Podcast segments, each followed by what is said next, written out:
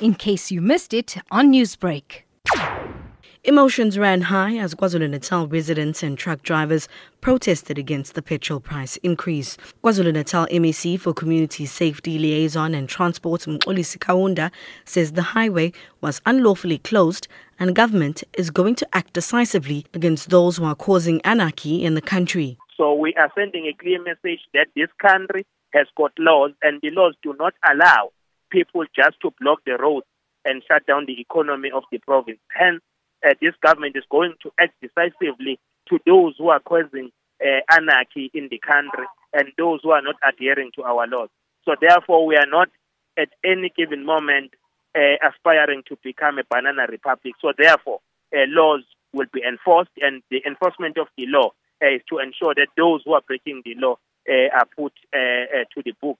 The hashtag Fuel Prices Must Fall campaign said they wanted to raise awareness of the impact escalating fuel prices were having on ordinary citizens and hoped the government would listen to them.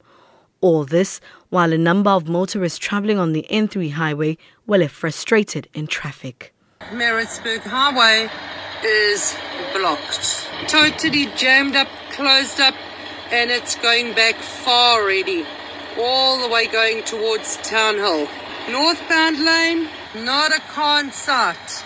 The guys have blocked our northbound lane, so all we do now is camp out for the day.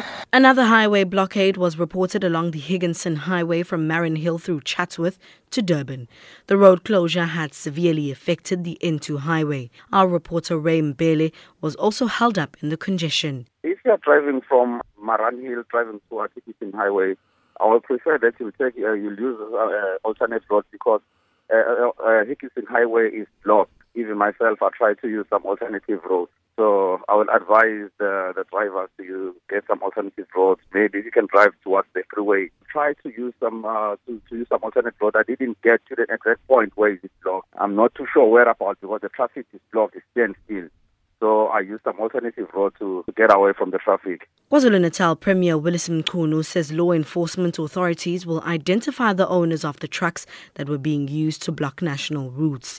He says truck owners will also be held accountable for such actions. Any blockage of the of the road is illegal but also violates the rights of those who are road users who should be using the road who are not part of any grievance. And we call on the drivers to respect the roads and respect the road users, all other road users. And also we call on the truck owners to do something to stop this. Otherwise, we will now identify companies whose trucks participate in these illegal activities and they will have to be the ones who, who suffer the consequences. The protest was held against the increasing fuel prices currently gripping the country. Police confirmed that the nine arrested suspects will appear in court soon for public violence in Pietermaritzburg. I am Hafsa Mkhize in Durban. Newsbreak, Lotus FM, powered by SABC News.